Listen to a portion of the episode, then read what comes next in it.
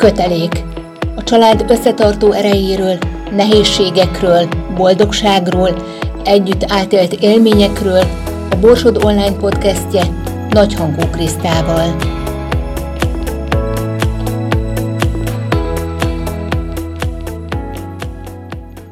Szeretettel köszöntöm mai Kötelék című podcastünk hallgatóit. Mai vendégem dr. Dániel Robert Tamás ügyvéd, akit azért hívtam meg, mert arra lennék kíváncsi, hogy egy házasság bontásakor, egy vállóper idején mik azok a dolgok, amire érdemes és fontos odafigyelni mindkét félnek. Körbejárjuk majd a gyermek elhelyezés kérdéskörét is, hiszen sajnos napjainkban egyre több vállás van, főleg a 40-50-es korosztály körében, és itt minden esetben, vagyis nagyon sok esetben ugye gyermek elhelyezésről is van szó, és azt gondolom, hogy ez egy sokakat érintő és érdeklő téma lehet. Szeretettel üdvözöllek, Róbert, itt a podcast stúdióban. Szervusz Kriszta, tisztelettel köszöntöm a hallgatókat. Nagyon köszönöm, hogy lehetek és valamilyen szintű segítséget nyújtok azoknak a feleknek a házasság felbontása kapcsán, hogy megkönnyítsük az életüket a jövőre nézve. Maga a téma ez egy jó választás, mindennapos kérdéseket vet föl a felek között, főleg hosszú távon, ha úgy nézzük, kell itt döntéseket hozni, amikor a házas felek úgy döntenek, hogy mégiscsak megszakítják a egymással közösen élt életüket. És azt jól mondom el, vagy jól mondtam el, hogy elég gyakori a vállás, főleg ebben a 40 és 50 közötti korosztályban. Konkrétan ilyen statisztikai adat erre nincs, uh-huh. hogy most hogy mikor, melyik korosztálynak van. Az tény, hogy ebben a korosztályban szokott egy kicsit kimagasló, kiugróbb, de volt már példa, amikor 84 éves házastársak döntöttek úgy, hogy, hogy mégiscsak felbontják, elég volt ennyi egymás életével mm. kapcsolatban. Nem, ez a korosztály az, ugye itt azért vannak befolyásoló tényezők, mint a házasságkötés ideje a felek között, ami eddig tapasztalatban mondható, a túl korán jön létre a felek között a házasságkötés túl fiatalon, akkor sajnos az egy idő után, ha nem lehet fenntartani azt a családi tüzet, akkor az ott a 40 körül 40 év fölötti időszakban megtörténik a bomlás mm-hmm. a felek között. Néhány ilyen alapfogalmat megbeszéltük, hogy majd tisztázni fogunk, ugye a házassággal és a vállással kapcsolatban. Azt gondolom, hogy a házasság az mindenki tudja, hogy mit jelent, hogy miért jön létre, Esetleg annyit érdemes lehet erről elmondani, hogy miben különbözik attól, hogyha csak valakik együtt élnek, mint az, hogy, hogy államilag elismert házastársak. Így a házasság az egy szabályozott környezetben jön létre a felek között. Ezt ugye jogszabály leírja nagyon szépen, hogy férfi, nő, házasság, agyakönyvvezető, két tanú, és kijelentik, hogy egymással házasságot kívánnak kötni. Innentől kezdve ez, ahogy mi mondjuk, ugye szaknyelven, tehát joghatások is fűződnek a felek között. Tehát maga a jogszabály rendezi ebben az esetben, hogy a felek között ebben az időszakban melyek azok a lényeges kérdések, amely kihatással van egymás cselekedetére. Ha úgy veszük alapul a, már rögtön az elején a névviselés, névhasználat is ugye meghatározó, ezt már maga az anyakönyvvezető házasságkötéskor megkérdezi, hogy ki szeretné fölvenni a másik félnek a, a, a, a, a nevét.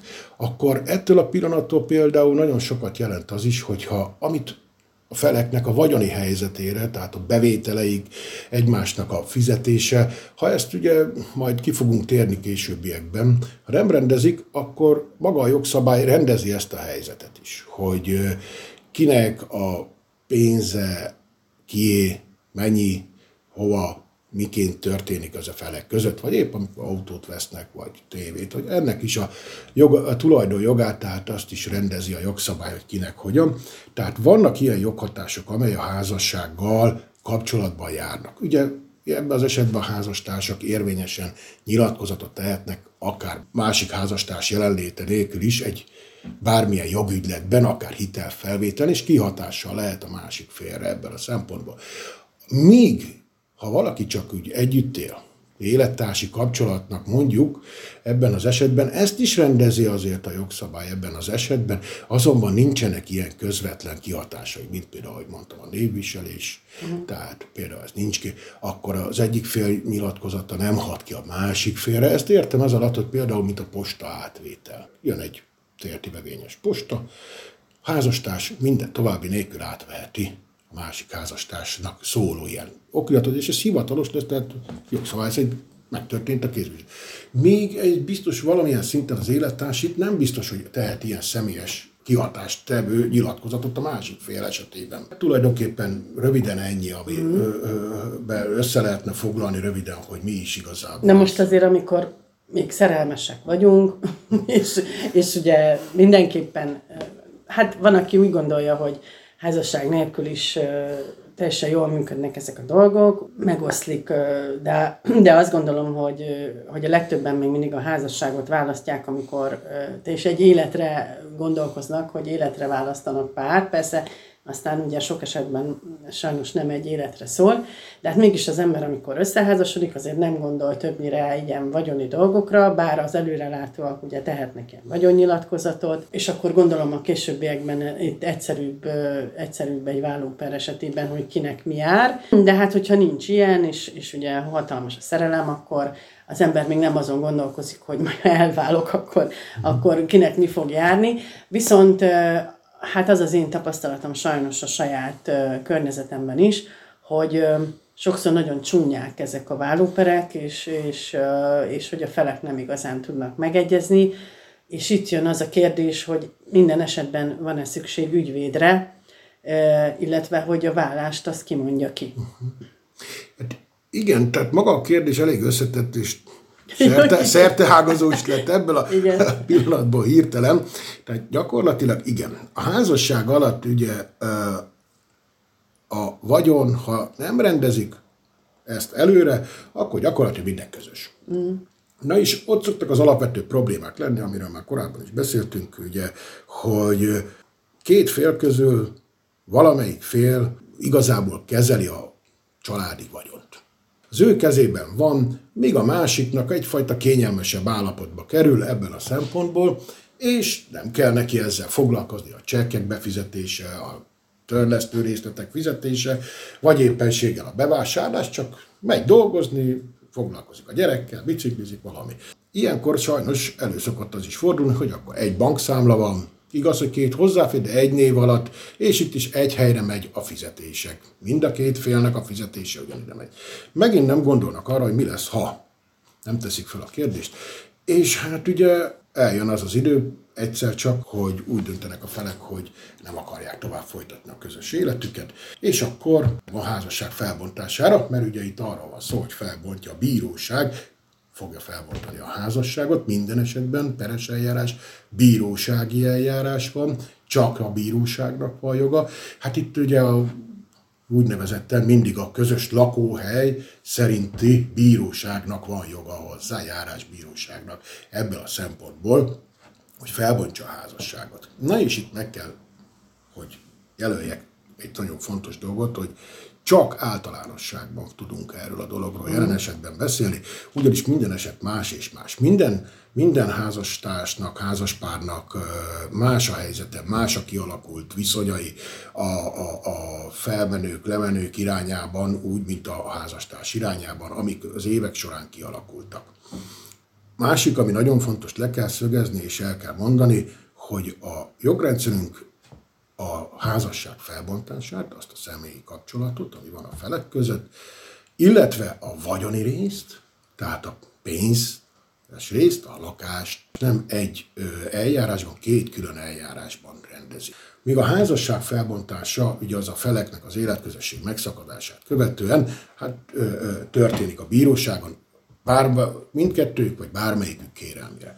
Míg a vagyonnal kapcsolatban van egy olyan lehetőség, hogy azt akár a házasság alatt is a felek megoszthatják. Tehát mondhatják azt, hogy a házastársi vagyon az innentől kezdve nem közös, hanem mindenki, ahogy keres, amit keres, az alapján, amit vesz, az az övé, és rendezik, hogy ki melyik. De ezt mondom, ez a lényeg, hogy azt akár házasság alatt is.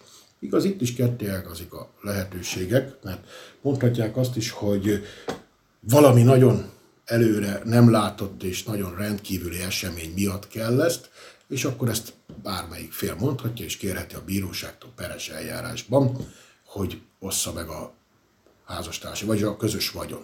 Illetve kérhetik közösen is, hogyha úgy döntenek, hogy nem szeretnék, hogy a vagyonok összekeveredjen a egymásival, kérhetik közösen is, na itt van egy könnyítés, ez akár nem peres eljárásban is történhet. Tehát az egy könnyített, míg a házasság alatt, ha akarják a vagyont megosztani, mert ugye itt beletartozik az a vagyon elemek, amelyek bizonyos korábban szerzett vagyonelem, ami ugye nem biztos, a nagy valószínűséggel, de nem fog belekeveredni a közös vagyonba. Vagy éppen amit az egyik fél örökölt valamelyik felmenőjétől.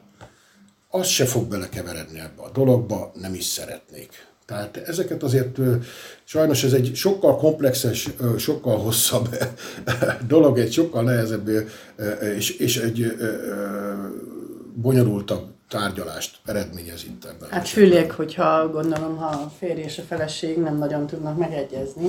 Hát igen, ez már rögtön az elején kiderül. Uh-huh. Mert általában ez úgy néz ki, hogy házasság felbontása iránt indi, intézkednek. Most az, hogy melyik fél kezdeményezi, vagy mind a kettő fél, hát az a jobb, amikor ha mind a kettő, hogyha egy teljes egyetértés van ebben a dologban. Ha nincs egyetértés, hát akkor is felbontják a a tisztelt bíróság, hogy de akkor sajnos, akkor sajnos meg kell ezt indokolni. Na, akkor menjünk vissza az elejére szerintem, maga a házasság felbontása. Hétköznapi nevén vállás. Uh-huh. Miért szükséges az ügyvéd ebben az helyzetben? Hát először is azért, mert az ügyvéd azért ezzel foglalkozik, és a jogszabályokat is azért elég behatóan tanulmányozza, míg a hétköznapi embernek nagy valószínűséggel nem minden rész érthető ebben az ügyben, tehát a, a jogszabályokban. Mi ügyvédek... Vagy ezt, semmi. Vagy semmi. Mi ügyvédek tudjuk, nagyon szépen le van írva, mi ezt tudjuk, hogy hogyan kell, mind kell elindítani, miért is kell. Tehát ez első számú dolog. Akkor nyilatkozatokat kell majd tenni menet közben a bíróságon, de azokat is megfelelő tartalommal és megfelelő. Tehát míg a felek nem biztos, hogy ezt is meg tudnák tenni úgy önállóan, lehetőséget biztosít a jogszabály, hogy nem kötelező, mert nem ügyvéd, nem jogi képviselő köteles ez az eljárás, tehát ezt csinálhatják saját maguk is. De hát már szerintem a, a, a, a kereseti kérelem megírása is már az, az a tizenakárhány oldal, amit be kell nyújtani egy űrlapon, hát az is akár problémákat okozhat a feleknek.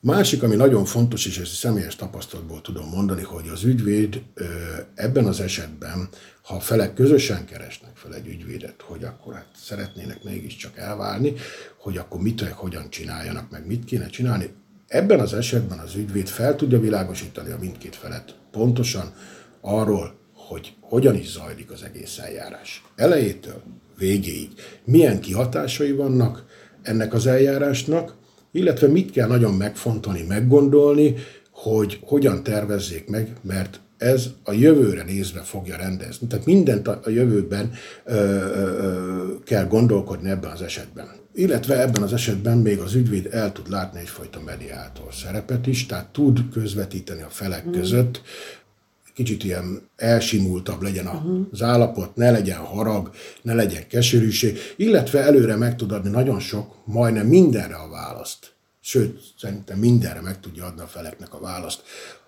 Van, amikor csak az egyik fél úgy dönt, hogy elmegy az ügyvéd ismerőséhez, és elmondja neki, hogy el akar válni. Hát ő azt mondja, hogy jó, beviszi a papírokat, majd kellenek iratok, okiratok, beviszi a papírokat, az ügyvéd kolléga megírja szépen a keresetet, beküldi a bíróságra, a bíróság meg kiküldi a másik félnek. Hát ő akkor fog majd ezen szembesülni, hogy nem olyan kerek a világ. Uh-huh. Itt már elindult már több mint két hónapja körülbelül az egész dolog. Amikor ő átveszi, na akkor el is indult ez a bontás. Akkor van neki 45 napja, hogy válaszoljon rá. Hát a legjobb eset, és a legjobb döntés, ha ő is elrohan egy ügyvédhez, és megkérdezi, mit csináljon, mert ugye itt le van írva nekünk, nagyon szépen kiküld a bíróság egy, egy felszólítást, és itt látszik is, tehát nagyon szépen kioktatja a feleket erre a dologra, azok ki, hogy ez a feladata, de nagyon jól, egyértelműen, nagyon szépen le van vezetve, mit kell csinálni. Jó, de a hétköznapi emberek nem mindig van az, hogy ezt meg is érti ezt a dolgot, hogy vagy össze is tudja rakni a képet, főleg úgy, hogyha valamilyen szinten egy kis sok is érte, hogy akivel együtt, együtt élt, az éppen már nem akar vele továbbiakban együtt élni. Na és az a legjobb döntés, ha ügyvédhez fordul. Ugyanis az ügyvéd és akkor természetesen a két félnek két különböző ügyvédnek kell lenni. Hát nem kötelező, uh-huh. nem kötelező ez se. Tehát uh-huh. nincs, nincs ilyen előírás ebben az esetben, de lehet külön-külön, ugyanaz is el lehet menni. Volt már mind a kettőre példa az én esetemben is. Én azt preferálom ebben az esetben, hogyha van is, nem rossz az, hogyha egy ügyvéd intézi a dolgokat, mert mind a két felet meg tudja gyakorlatilag, fel tudja úgy világosítani, hogy megértsék, hogy miről van szó. Mondom, elmegy akkor ügyvédhez, nem köteles, de jól, jobban, ezzel teszi a legjobbat, saját magának is. Időt, pénzt lehet rengeteget megspórolni. És akkor itt jön a kérdés, hogy ö, miért is mondom azt, hogy ha egy ügyvéd. Egy ügyvéd, mert ö, egy ilyen bontó per, ha nem tudnak megegyezni a felek, eldurvulhat el, nagyon Meg csúny, el is húzódhat. El is húzód, hát annyira nem is, de azért igen. És csúnya lehet ez az egész dolog, egyfajta sárdobálásba átmertünk a bíróság előtt. Ahogy szoktam is mondani, ha nem, nem tudnak egyesség megegyezgetni, nem tudnak ebben egyetérteni, és valamelyik fél köti az ebbet akar, ő mégis akar válni, akkor sajnos ki kell teregetni a családi szennyest a bíróság előtt a bíróság bármelyik fél, tehát úgy írja, bármelyik házastárs kérelmére felbontja a házasságot, fel is lesz bontva, csak sajnos előtte ki kell teregetni a szennyest, ott el kell mondani, hogy mi vezetett arra, hogy megromlott, helyrehozhatatlanul, véglegesen ez az egész kapcsolat a felek között. Na ez nem annyira szép, szerintem nyugodtan mondhatok kollégáimmal együttértve az, hogy nem is nagyon szeretjük mi se ezt, mert el is húzódik a dolog. A felekre nézve ez sajnos nagy anyagi teher lesz, ugye azért az ügyvédnek díjai vannak, de itt már mindenféleképp nélkülözhetetlen, hogy ne saját kútfőből, hanem tényleg az egy, egy, egy ezért szakember, tehát egy ügyvéd segítsen ebben a dologban a feleket. És itt jön az, hogy én azt szoktam ebben az esetben kérni a felektől, hogy ha lehet, jussunk egyességre. Az egyesség kérdése annyiban áll ebben az esetben, meg kell tudni egyezni a feleknek. Tehát először is abban, hogy jó, tényleg véglegesen helyrehozhatatlanul megromlott a kapcsolatunk egymással. Nem vagyunk már egy ágyban, sőt, már lehet, hogy nem is vagyunk egy lakásban, de van egy közös kiskorú gyermekünk, van egy lakásunk, van, van egy autónk, ugye, és akkor hát meg kell beszélni azt is ezen kívül, hogy akkor a gyermek fölött kinek lesz szülői felügyeleti joga, mert ugye maga a szülői felügyeleti jognak ugye azért vannak jogok, ez, ez benne van a nevében, sajnos de kötelezettségek is, ezt nagyon néha elfelejtik az emberek különben, és uh, utána jön az a rész, hogy meg kell abba is egyezni, hogy a kiskorúval hogyan tartja a külön élő fél a kapcsolatot milyen rendszerességgel, milyen időközönként, illetve a külön élő fél, aki nem természetben tartja a gyereket és viszi minden reggel óvodába, iskolába, mennyi pénzt fog fizetni havonta. Ez is egy nagyon lényeges hát ez dolog, is egy mert... pont, igen. Igen, igen, igen. Az én, az én tapasztalatom az ismeretségi körből sajnos az, hogy ez, ez, ez is mindig vitatárgya szokott lenni, hogy mi legyen az az úgynevezett gyermektartás, ha még ezt ma így hívják. Így hívják gyermektartás, nagyon Tehát jó. Mi, mi legyen ennek az összege, és, és uh, ugye mivel lenne elégedett az egyik fél, meg a másik is, akinek egyébként fizetni kéne ezt az összeget, úgyhogy ebből, ebből azért szoktak viták adódni. Igen. A gyermektar... De még az elhelyezésből is. Hát igen, meg a szülői felügyelet kérdéséből is nagyon sokat szoktak. Hát ugye ez attól függ, hogy milyen a viszony a felek között. El van mérgesedve, vagy nincs elmérgesedve. Beleszólhat egyfajta féltékenység is bármelyik fél részéről, azaz nagyon alátesz még ennek a dolognak, és sajnos, hogy ebben az ügyben, ha mennyire ismert, hát sajnos a korábbi sérelmek nagyon szépen fel tudnak jönni egymással szemben, és akkor jön a sárdobálás. De maradjunk az egyszerű Igen. verziónál, az egyességkötés. Igen. Elmennek a felek, vagy mind a két jogi képviselő ügyvéddel, vagy ez egy ügyvédhez leülnek, elmondják, és az ügyvéd szépen, ahogy most én is felsoroltam, miben kell megegyezni. Szépen elmondjuk, hogy meg kell egyezni a feleknek ezekben a kérdésekben. És miért is fontos ez különben? Mert mi erről kiállítunk egy egyességet, amit mind a két fél aláír, ez gyakorlatilag egy teljes bizonyító erő magánokirat, ezt így hívjuk, tehát gyakorlatilag ez egy okirat lesz, és ez lesz gyakorlatilag a, a kérelmünk egy része, hogy ezt az egyességet a bíróság hagyja. Ez, ahogy mondtam is, nagyon jó, nagyon sok pénzt, nagyon sok időt meg tudunk spórolni vele, az eljárás során a felek is.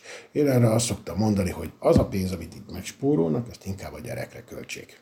Sokkal jobban jönnek ki. Mert ugyanis az egész ö, házasság felbontása, lakásrendezés, vagy akár még a vagyonrendezés esetén is a bíróságot egy dolog érdekli, kiskorú gyermek érdekei.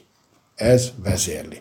Tehát ez fogja gyakorlatilag eldönteni nagyon sok esetben a felek között, hogy milyen helyzet lesz kialakulóban, hogy akkor most melyik félnél hogyan jobb elhelyezni a gyereket, ki tudja biztosítani.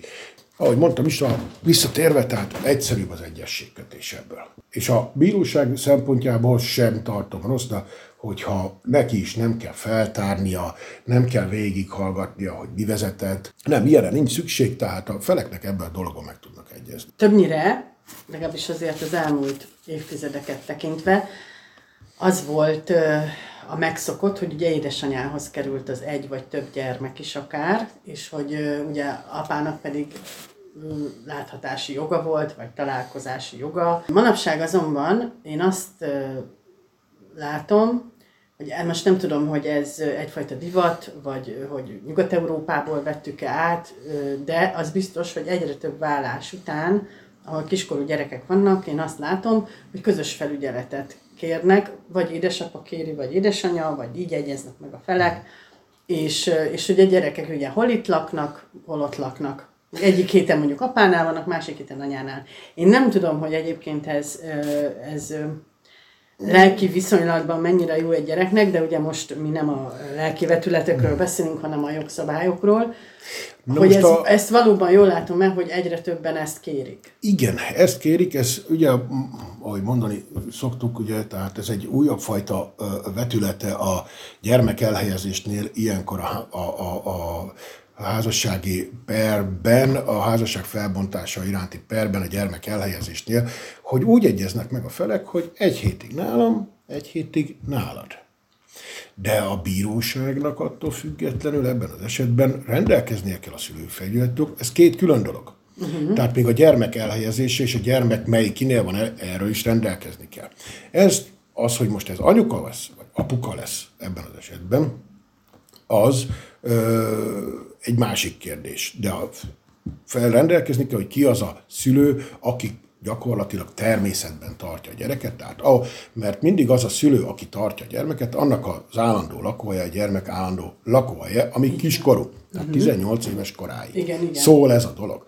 Ö, azonban megegyezhetnek úgy is, mert ugye vannak olyan szülők, bármelyik oldalról is nézzük, hogy hát ők tényleg szeretnek és foglalkoznak a gyerekkel, azonban egymással már nem jönnek ki, tehát a, a, a, a szülők, de a gyerek fontos mind a kettőnek. Van ilyen, és akkor ezt most már engedi a bíróság, és meg is van, ö, ö, van ilyen megállapodás is történt, hogy tényleg egy hétig itt, egy hétig ott van a gyermek. Itt az a kérdés, hogy ö, ö, a gyermeknek az érdekeit, ezt mennyire lehet ilyenkor figyelembe venni, ez azért bennünk is sokszor felszokott merülni. Volt nekem is olyan eset, azonban azért nem is nagyon zavart ez a dolog, mert azért egy 16 éves gyerekről volt szó az egyik ilyen esetemben. Ők már azért egy kicsit könnyebben kezelik ezt, hogy most akkor apánál vagyok, most anyánál vagyok. Nincsenek, hát, is, nincsenek is messze a, igen, a, könnyen a, a szülők, nem is a volt, volt szülők, vagy volt házastársak, nem is laknak egy, egy messze, és meg is érted, tudnak közösen kommunikálni. Akkor ez működik. Akkor ez működik. Ha nem tudnak kommunikálni, vagy éppenséggel valamelyik fél még elég erőszakos magatartást tanúsít, na akkor megint jönnek a csavarok ebben az ügyben.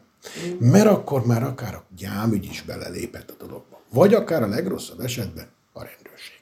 És akkor ez már megint csak bonyolítja a helyzetet, de akkor már ott az biztos, hogy kizárt, hogy egy hétig, egy, egy hétig volt. Már ebben az esetben már csak ilyen szabályzott kapcsolattartás, láthatások lesznek. És még az is azért még szűkíthető. És akkor olyan esetben, hogyha hogy így szól a megegyezés, hogy ugye hol itt, hol ott a gyermek, uh-huh. akkor mondjuk a gyerektartás az hogyan alakul? A gyermektartás ebben az esetben is ugyanúgy alakul, mint a általános alap esetben. Természetben tartó szülő részére a külön élő szülő gyermektartás díjat fizet gyermekenként. Uh-huh. Na most, ugye itt szokott jönni az okoskodás. Uh-huh. Itt jönnek az, amikor a külön élő szülő, hát akkor most akkor százalékba határozzuk meg, nem százalékba határozzuk meg. Na ez is megfordult, most már ez is az újabb ö, elvárásoknak megfelelő, egyértelmű létesztével a bírósági eljárásban konkrét összeget kell megjelölni. Nincs már olyan, hogy a fizetésem x százaléka a, ugye, nem meg lehet határozni, de akkor is a konkrét összegben kell megállapodni. Na most azért a, azt már tudni kell, hogy a mai életviszonyoknak megfelelő összegről beszélünk itt azért.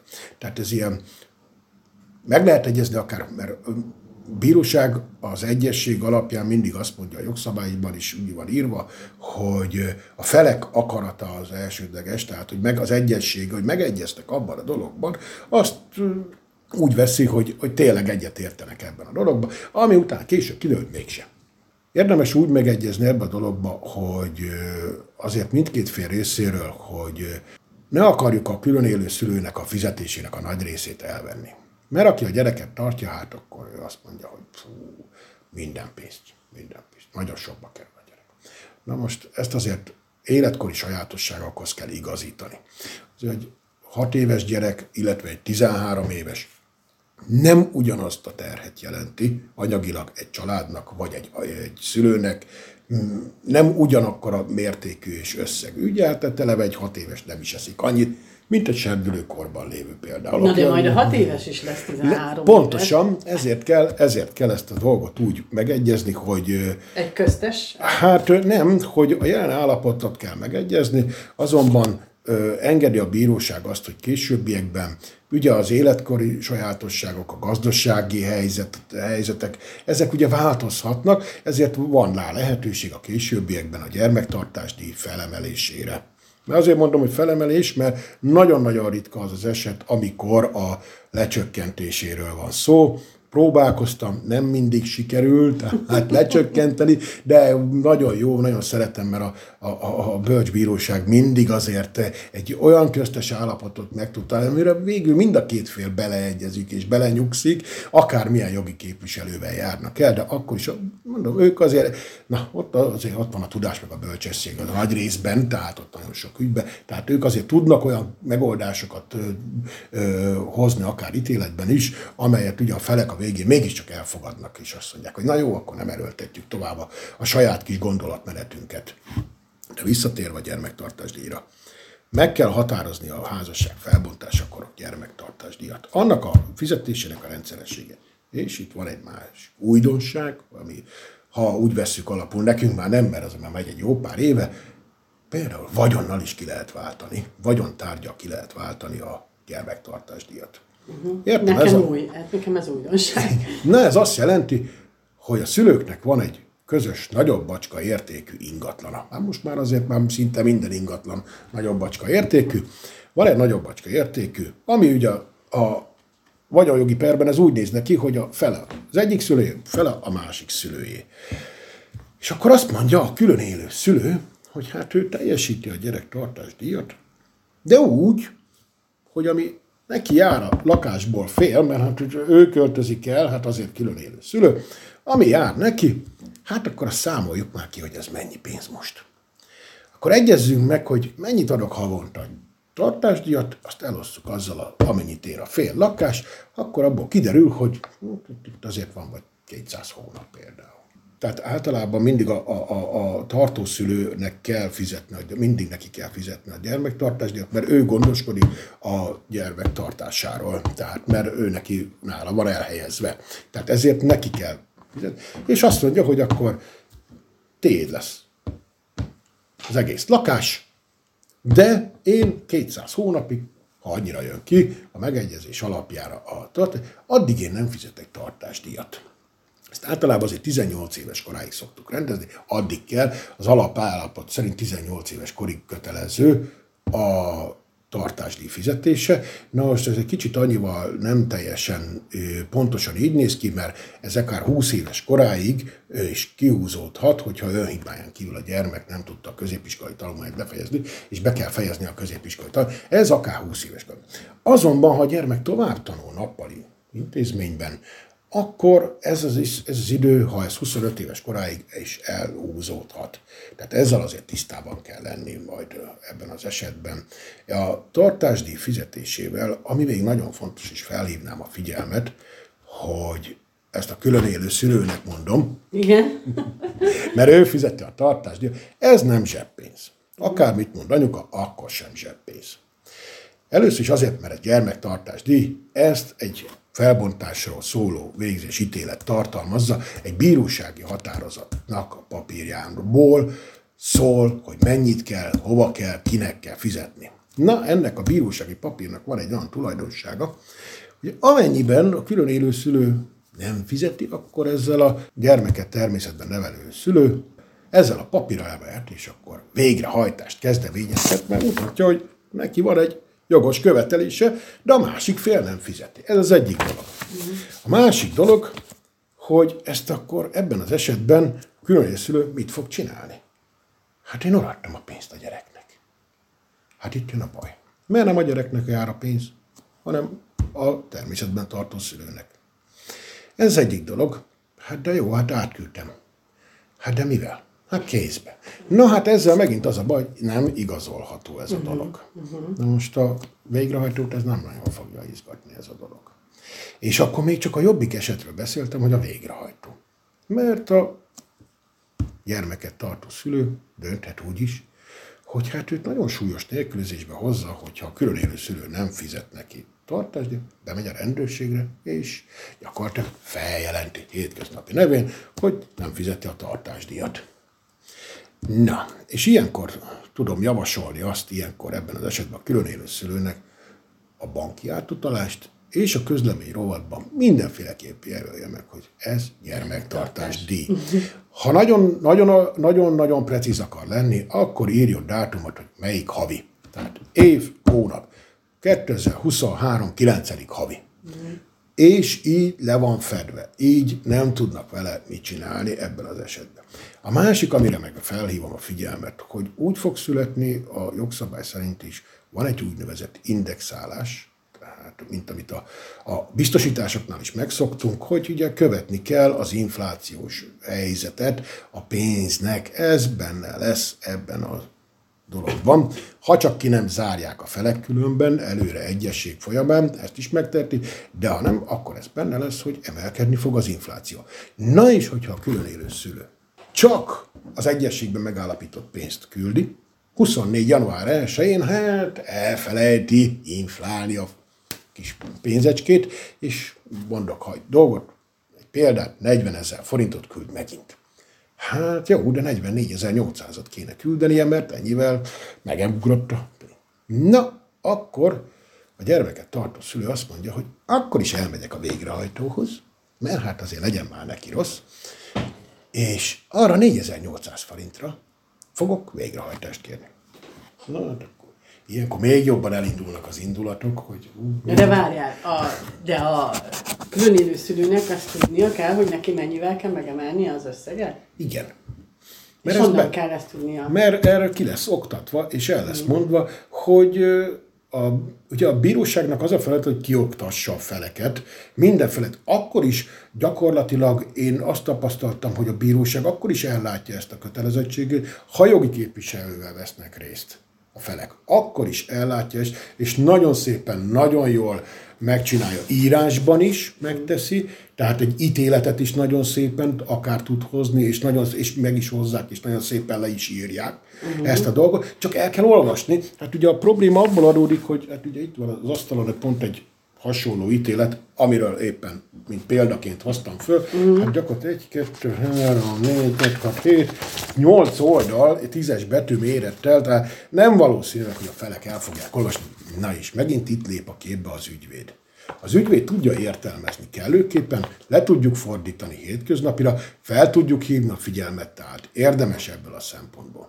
Tehát, hogy a jövőben ezeket a problémákat is elkerüljük. Egy dolgot még mindenképpen meg akarok kérdezni, már ugye a beszélgetés vége felé, azt gondolom, hogy, hogy azért a vagyonmegosztás és gyermek elhelyezés kérdéskörét úgy általánosságban körbejártuk. Engem nagyon foglalkoztat egy dolog, hogy és ezt talán a tapasztalataidból meg tudod mondani, hogy még mindig az-e a túlnyomó, többségében az van-e, hogy általában édesanyánál helyezik el a gyereket, és édesapának kell ezt a bizonyos gyermektartásdíjat fizetni. Vagy ez, ez már, ez a tendencia már egyáltalán nem így van, vagy megfordulni látszik? Nem, nincs tendencia. Nincs. Tehát nem, uh-huh. az édesanyánál való gyermekelhelyezés az alapesetben is mindig az motiválta, illetve az indokolta, hogyha kiskorúak még nagyon a gyerekek. Tehát uh-huh. még egy, egy édesanyánál ebből a szempontból jobb. Főleg, hogyha a, a lánygyermekről van szó, akkor meg egyértelműen az édesanyánál jobb. Azonban, ami mindig befolyásolja azt, ezt a dolgot, hogyha netán véletlen apukánál jött ki a gyerek, az, az erkölcsi rész, mert már láttunk olyat, hogy az édesanyja erkölcsileg nem elfogadható magatartást tanúsít. Nem tudom szebben mondani, mondhatnám csúnyán is, hogy... Nem mond.